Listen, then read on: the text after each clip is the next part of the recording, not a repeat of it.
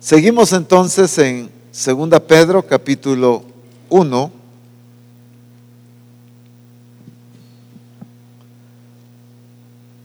Segunda Pedro capítulo 1.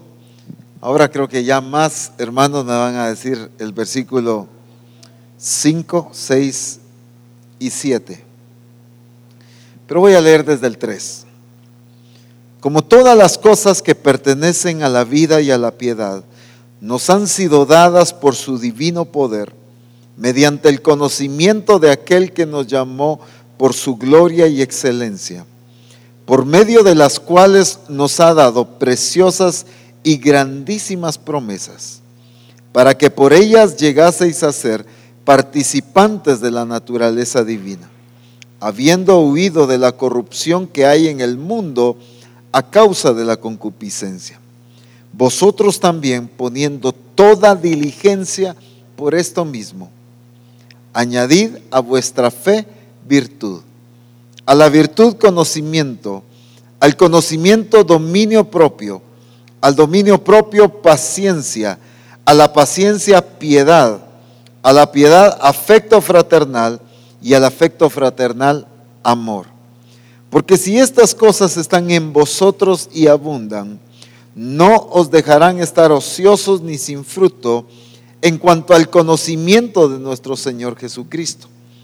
Pero el que no tiene estas cosas, tiene la vista muy corta, es ciego, habiendo olvidado la purificación de sus antiguos pecados. A ver, ya algunos se soltaron un poquito ahí en los versículos 5, 6 y 7. ¿Quiénes más? Ya saben estos tres versículos.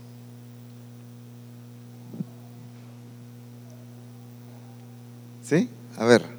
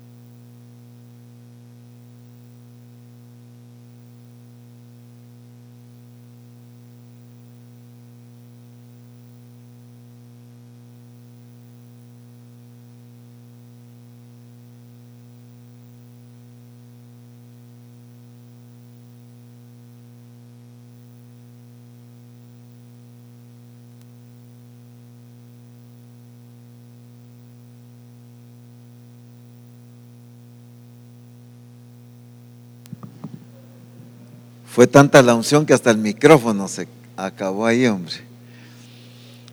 Muy bien. Podemos decirlo solo hasta el 7. Regularmente algunos se van hasta el 8, pero hasta el 7 está bien. ¿Quién más? Yo siento que Carmencita ya se lo sabe, hombre. Que Hepser también ya se lo sabe. Y Ivonne se me hace que ya se lo sabe también. A ver, ¿quién más?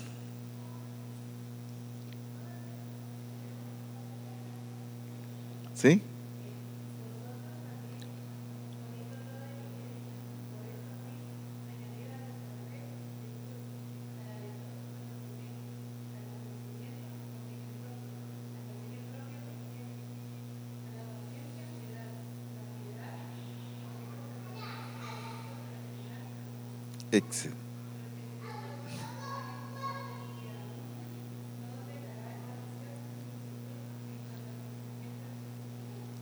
Excelente, ¿ya vieron? Entonces sí es cierto que los demás que mencioné ya se lo saben.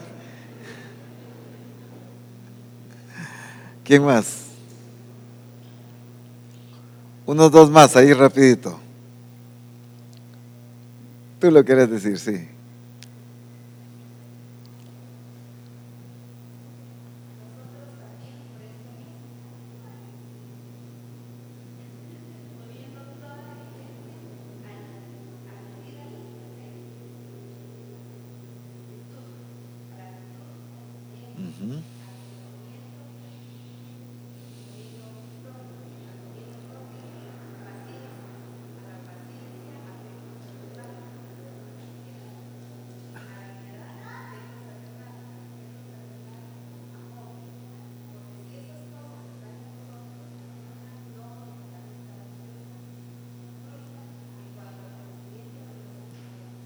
Excelente, muy bien. ¿Quién más?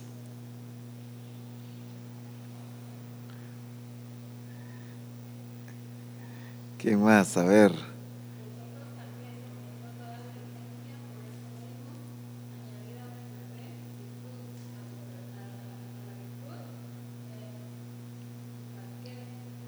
Conocimiento.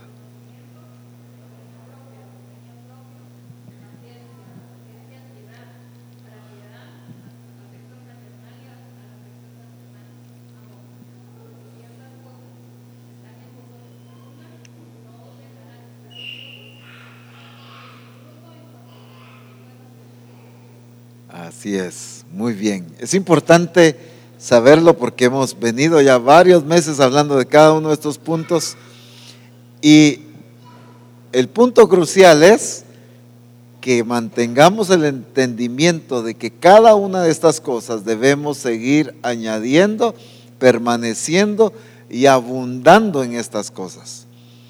No se trata de que, ah, si ya nos predicaron de cada uno de esos puntos, ya. No, se trata de que si estoy teniéndolas en mi vida y estoy abundando en ellas, entonces no os dejarán estar ociosos ni sin fruto en cuanto al conocimiento de nuestro Señor Jesucristo. Pero ¿cuándo? Cuando estas cosas son parte de mi estilo de vida, las he añadido, son parte de mi expresión ya. Y hemos estado hablando de la piedad en cuanto a la entrega a la pasión.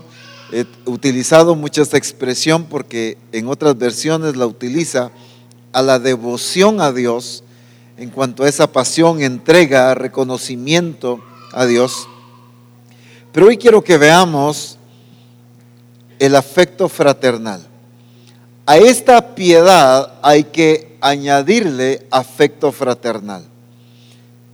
Dijimos que la piedad era qué?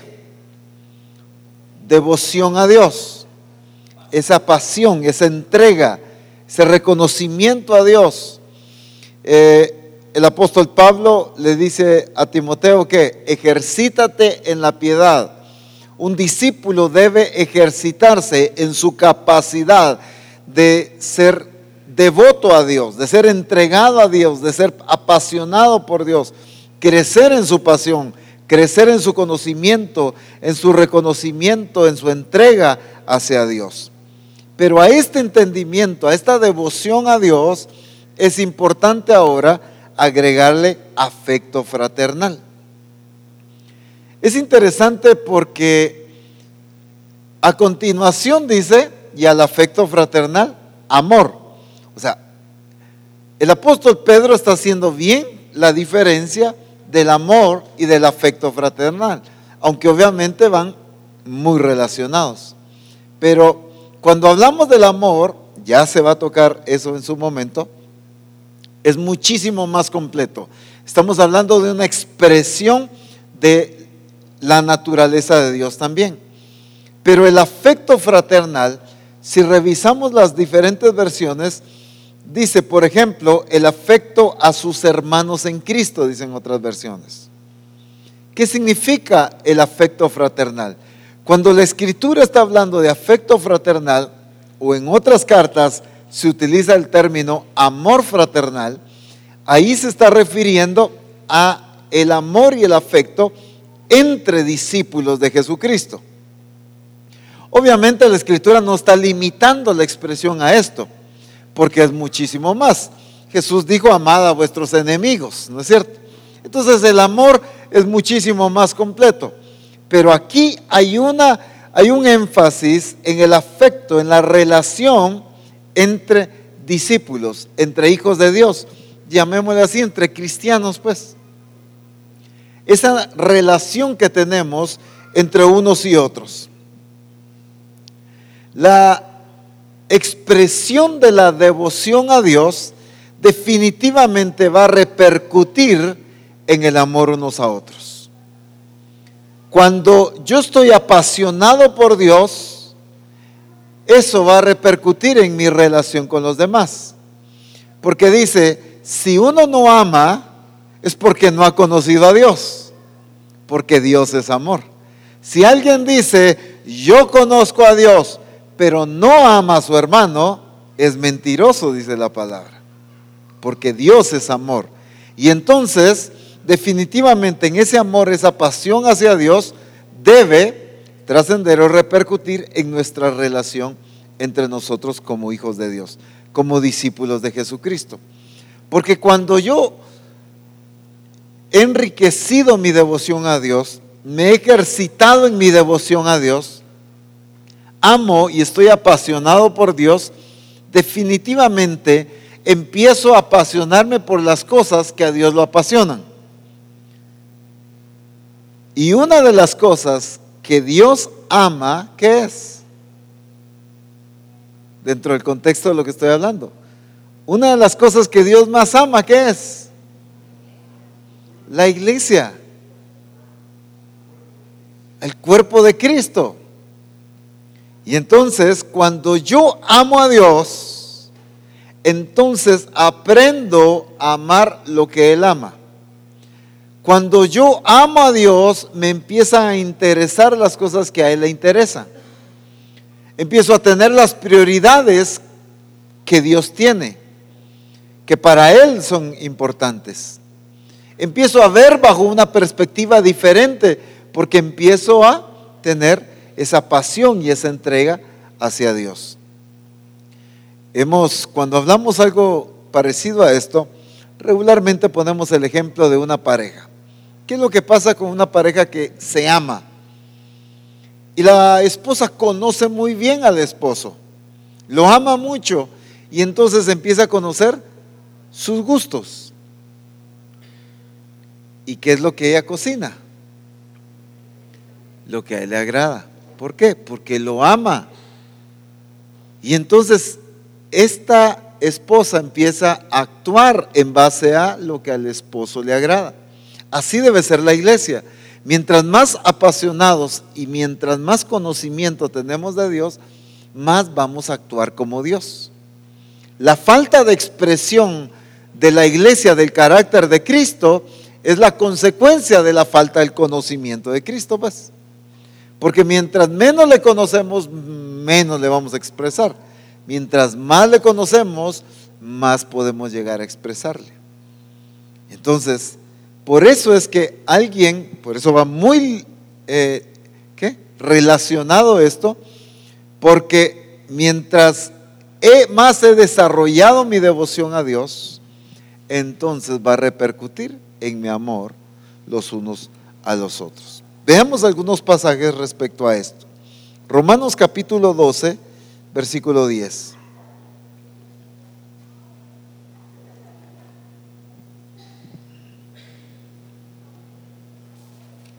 Romanos capítulo 12, verso 10. Amaos, ¿qué dice?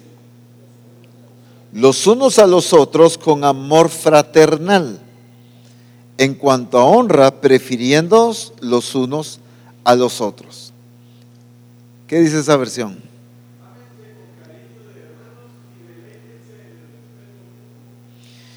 Ámense con cariño de hermanos y deleítense en el respeto mutuo.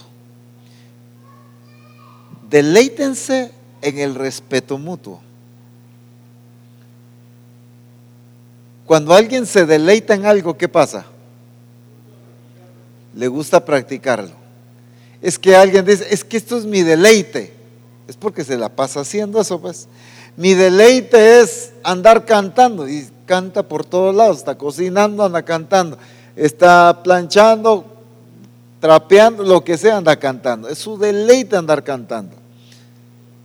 Entonces, si algo debemos enfatizarnos y deleitarnos es en qué? En esa comunión, en ese amor, en ese respeto, en esa armonía. Y entonces la iglesia de Jesucristo debe amarse unos a otros en amor fraternal. Ese cariño, dice esta versión, ese amor entre hermanos como familia que somos. Es que esto trasciende desde el entendimiento de lo que el Señor nos ha estado hablando, de que somos hijos de Dios, pero ya no desde la perspectiva así como liviana o muy light que se ha visto. Somos hijos de Dios, tenemos la genética de Dios. ¿Cuántos tienen la genética de Dios? Pero voltea a ver a los demás hermanos. También tienen la genética de Dios. También son hijos de Dios. También le pertenecen a Dios. También a ellos Dios los ama. También de ellos Dios tiene cuidado. Y entonces cuando yo entiendo esa relación, esa, voy a decir de esta manera, esa perspectiva, esa actitud de Dios hacia mis hermanos, esa debe ser de igual manera mi actitud hacia ellos. ¿No se han dado cuenta que la mayoría de cristianos, o un buen porcentaje de cristianos, buscan el amor de Dios, quieren ser amados por Dios, ellos quieren amar a Dios, pero relacionarse con los hermanos no. Amar a los hermanos no. Es que me cae mal. Es que mire, ya estoy cansado. Es que mire su actitud. Es que usted porque no ha aguantado. A usted porque no le hicieron esto. A usted porque no lo defraudó el hermano fulano. Como sea. Pero no hemos entendido del valor que para Dios también tienen nuestros hermanos. ¿Qué tan importante eres tú para Dios?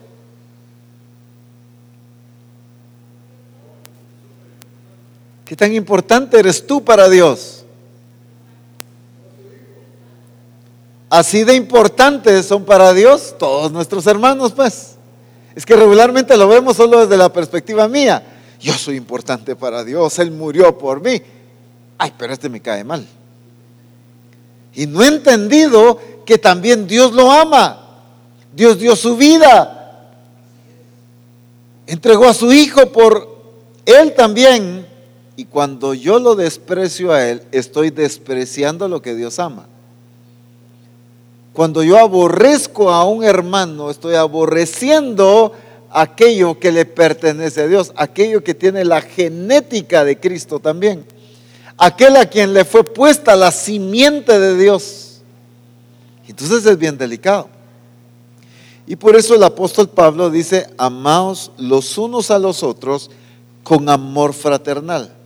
Es cierto, la escritura habla del amor al prójimo, habla del amor hacia el enemigo, etc. El amor es muy completo, pero aquí está enfatizando el amor que debe haber dentro del cuerpo de Cristo. Ciertamente el amor trasciende a otros, pero en la vida de iglesia debe darse el amor. ¿Cuántas veces hemos mencionado la cita que Jesús dijo, que en esto conocerán que sois mis discípulos, en que os améis. ¿De qué clase de amor está hablando ahí? Del amor fraternal, del amor entre discípulos, del respeto, de la armonía, de la comunión entre discípulos. En un, en un mismo sentir. ¿Pero por qué en un mismo sentir? Porque nos valoramos de la misma manera vemos al hermano desde la perspectiva en que Dios lo ve. ¿Cómo ve Dios al hermano que está ahí cerca de ti? ¿Cómo lo ve? Como su hijo, ¿sí? Como su escogido. ¿Cómo lo ve? Y entonces el amor fraternal tiene que ver con que yo vea a mis hermanos, a mi familia en Cristo Jesús, de la misma manera en que Dios los está viendo. Especiales, valiosos, amados, valiosos, útiles. Sin embargo, nosotros lo vemos desde otra perspectiva. ¿Dónde se da el problema? ¿Por qué Dios a alguien lo ve con tanto amor? ¿Por qué Dios lo escogió? ¿Por qué Dios lo utiliza? Y nosotros lo que le vemos a este hermano es una serie de conflictos, una serie de debilidades, una serie de situaciones que decimos, pero ¿cómo Dios? Yo por eso es que no lo trago, dice. ¿Pero por qué? utilicemos esta expresión, perdonen tan feo que se ve, pero porque Dios sí lo traga, pues. ¿Cuál es la diferencia? Es que yo no puedo amar a tal hermano, pero porque Dios sí lo ama.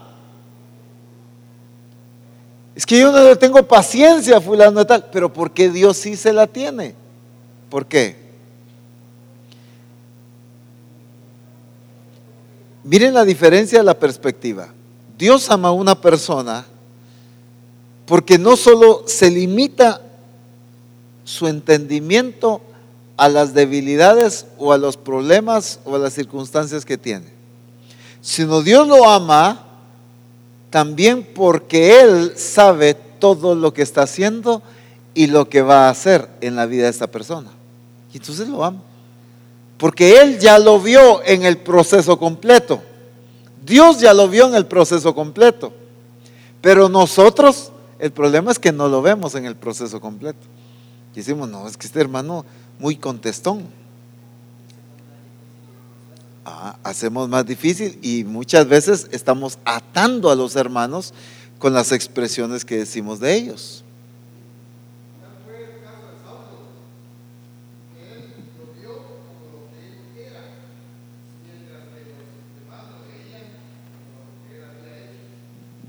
Así es. Todo mundo estaba viendo a Saulo como el perseguidor, el que asolaba la iglesia, mientras que Dios como lo estaba viendo, instrumento escogido. ¿Por qué? Porque Dios ya lo había visto en todo el proceso, completo, de en todo lo que él estaba haciendo, iba a hacer e iba a culminar a hacer en la vida del apóstol Pablo. Dios ya lo había visto en su obra completa. Y por eso Dios lo escogió. Él sabía lo que era capaz de hacer en la vida de este perseguidor de la iglesia. Pero nosotros, como no hemos aprendido a tener la mente de Cristo, solo nos limitamos a ver el pasado, a ver las limitaciones, a ver la actitud, el tropiezo de los hermanos. Y entonces por eso decimos, no, yo por eso no me relaciono con los hermanos. A mí me cae bien fulano, pero sutano, ahí sí no. No me llevo bien, porque estamos aún limitados en el proceso que Dios todavía no hemos aprendido a confiar plenamente en la obra de Dios en la vida de una persona. Y entonces dudamos por su carácter, dudamos por su temperamento, dudamos por sus actitudes, dudamos o nos alejamos, pero no entendemos el proceso, ni somos parte como instrumentos del proceso que Dios quiere hacer en la vida de alguien. Ya vamos a ver esto. Pero también el apóstol Pedro habla de una expresión muy interesante. En 1 Pedro capítulo 1, 1 Pedro capítulo 1, verso 22.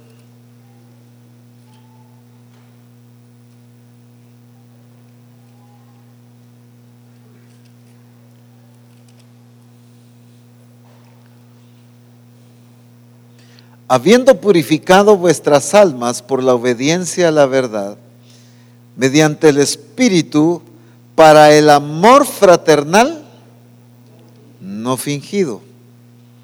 Amaos unos a otros entrañablemente de corazón puro. Miren, ¿cómo debe ser el amor fraternal? Sin fingimiento, puro que sea genuino, sin engaño. Y aquí hay una corrección que el apóstol Pedro está haciendo.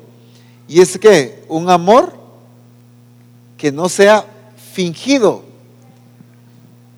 ¿Qué es lo que pasa cuando alguien finge? Es pura apariencia, es externo, ¿no es cierto?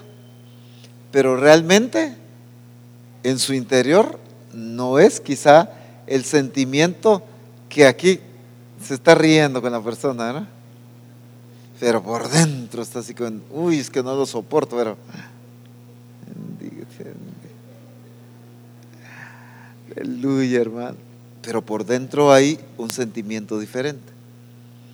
Y entonces aquí el apóstol Pedro está llevando a una actitud genuina a la iglesia.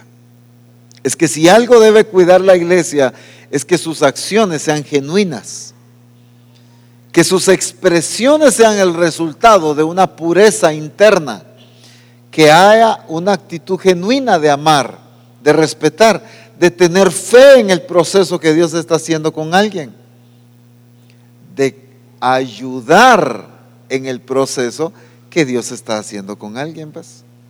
Entonces solo nos quedamos, ay, es que este hermano qué mal carácter, yo por eso no me junto con él. Pero no he entendido que yo también soy instrumento por el amor que le tengo para trabajar en su carácter. Es que este hermano, mire, es bien impaciente muy imprudente, pues. Mire, siempre hay tanta imprudencia. Yo por eso mejor no platico con él porque siempre se le salen unas cosas terribles. Pues entonces por el amor fraternal, tú debes trabajar en esas imprudencias y empezar a desarrollar la sabiduría en él, pues. Quizá en la forma de hablar, en la forma de contestar, en lo, en lo precipitado de sus acciones, qué sé yo. Pero tú, por el amor fraternal, vas a ayudar al hermano en las situaciones que aún están en proceso de transformación. Pero ¿cómo debe ser ese amor fraternal? No fingido. No debe ser una apariencia. Miren, entre nosotros podríamos engañarnos con sonrisas y abrazos, pero aquí el que mide es Dios. Y al que no podemos engañar es a Dios. Y entonces Dios está demandando de nosotros un amor, pero sin fingimiento, genuino, que la expresión sea correcta, pero que la actitud interna también sea la correcta. Entonces va a ser un amor sin fingimiento. Ahora, dice en la primera carta a los tesalonicenses, en el capítulo 4, versículo 9. Primera Tesalonicenses 4, 9.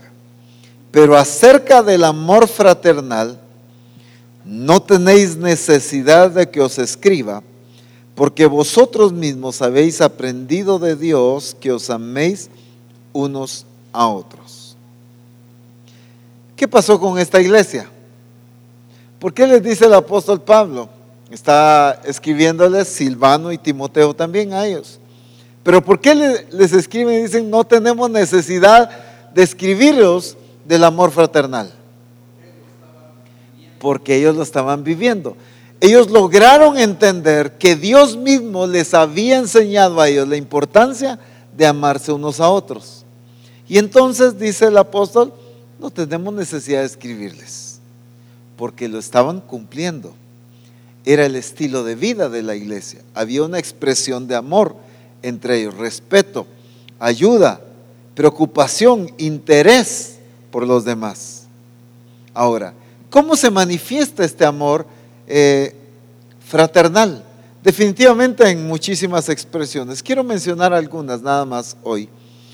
Expresiones de ese amor, o digámoslo de otra manera, en las diferentes áreas donde debe, aplicarse el amor fraternal. Yo sé que ustedes van a tener eh, algunas otras eh, aportaciones muy importantes. Miremos esto. Santiago capítulo 2, verso 16.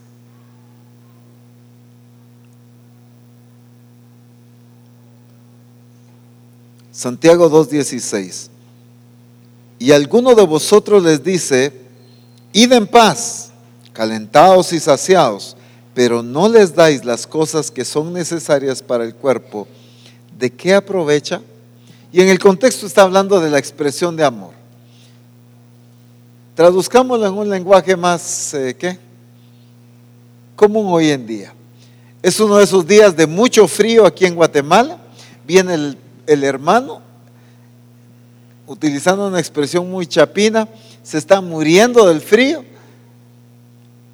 Y entonces nosotros solo decimos, no pues hermano, Dios te bendiga, pues, que te vaya bien, pues que el Señor te provea ahí algo para calentarte. Y entonces dice Santiago, ¿de qué aprovecha eso? Ah, pero es que el deseo de mi corazón es que él, Dios le provea. Es que el deseo, mi oración es que pues haya eh, una solución ahí para su problema, que encuentre una solución para su problema, que se resuelva su necesidad. ¿Me doy a entender? ¿De qué aprovecha, como quien dice, de qué sirve pues?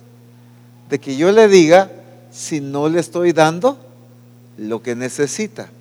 Y aquí está poniendo dos ejemplos, nos está limitando a esos dos aspectos obviamente, pero está poniendo, id en paz, calentados y saciados, pero no les dais las cosas que son necesarias para el cuerpo. Entonces, ¿de qué sirve eso? ¿De qué aspectos está hablando ahí? Al menos como ejemplo. De calentarse y de saciarse, ¿a qué se refiere? Alimento. Si alguien sabe que la persona está pasando una crisis económica, que no tiene que comer, y tú lo sabes, quizá porque ella te testificó, porque tú te enteraste de alguna manera, esta persona, tú lo sabes, eh, y regularmente lo único que le dices, bueno, pues confía en el Señor, Dios te va a proveer, oyes, Dios te bendiga, voy a estar orando por ti. ¿De qué sirvió eso? El amor fraternal, ¿a dónde trasciende? No envolvernos super espirituales orando por las necesidades de los demás, nada más. No estoy diciendo que no sea bueno orar, que quede claro. Sino a suplir las necesidades por amor a nuestros hermanos. Por eso dice, si no les proveéis, si no les dais las cosas que son necesarias, ¿de qué te sirve haberles dicho eso? Hey, Dios te bendiga, ven paz. Calentados y saciados. Ay, que te pase el frío por allá en tu casa, ¿viste? Ojalá y encontres comidita por allá.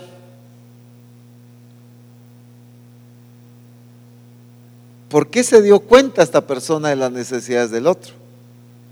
¿Por qué Dios permitió que esta persona se diera cuenta? Porque quería convertir a esta persona en el instrumento para suplir esa necesidad.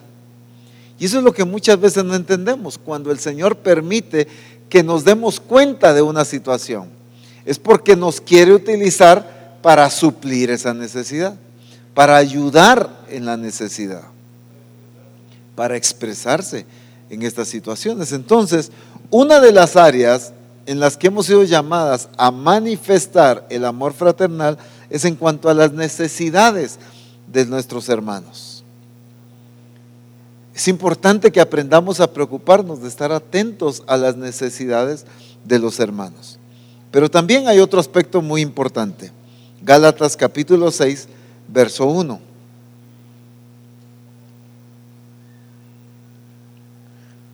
Hermanos, si alguno fuere sorprendido en alguna falta, vosotros que sois espirituales, restauradle con espíritu de mansedumbre, considerándote a ti mismo, no sea que tú también seas tentado.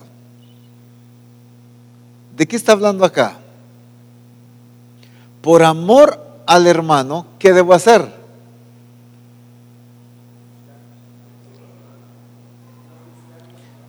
No, juzgarlo, sino restaurarlo. Restaurarle, dice. Es que la restauración no solo le corresponde a los ministros, sino es función de la iglesia. Restaurar a quién? Al que quizá cometió alguna situación grave. ¿Pero por qué? Ah, él se metió en eso que mire cómo sale. ¿Para qué anda haciendo eso? No, ¿cuál es la actitud? Cuando nos amamos, nos preocupamos por las personas. Vamos a ayudar. Estamos hablando también de las personas que quizá cometieron alguna situación, pero también tienen una actitud mansa de ser corregidos, pues. Porque esa es la otra parte también. Quizá tú eres el que necesita restaurar a alguien. O quizá tú eres el que necesita ser restaurado por alguien más. En los dos casos, si algo debe expresarse es mansedumbre, humildad, para restaurar como para ser restaurado. Si algo debe expresarse es el amor fraternal. Porque yo sé que el hermano me ama, yo voy a recibir la corrección. Pero también porque amo a alguien, voy a corregirlo, pues. ¿Qué es lo que dicen los papás a los niños cuando los están corrigiendo? Es algo que yo creo que jamás se llega a entender qué significa eso, ¿verdad? Esto me dolió más a mí que a vos, les. Y el pobre le están ardiendo ahí aquellas, ¿verdad? ¿Cómo que le dolió a él más que a mí, verdad? Son parte de los misterios de la vida, ¿no es cierto? Ah, Pero ¿por qué se corrige a un hijo? Porque se ama. Se corrige porque se ama. ¿Por qué no nos corregimos entre nosotros como hermanos? Por la falta de amor. La expresión del amor fraternal se va a evidenciar en preocuparnos en que cada uno esté siendo restaurado.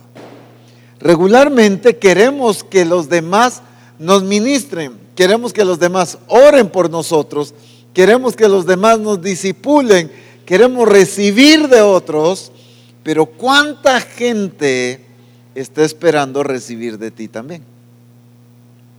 Ay, apóstol, es que mire, yo no estoy tan preparado, y mire, yo no llevo mucho tiempo, o mire, es que a mí me cuesta.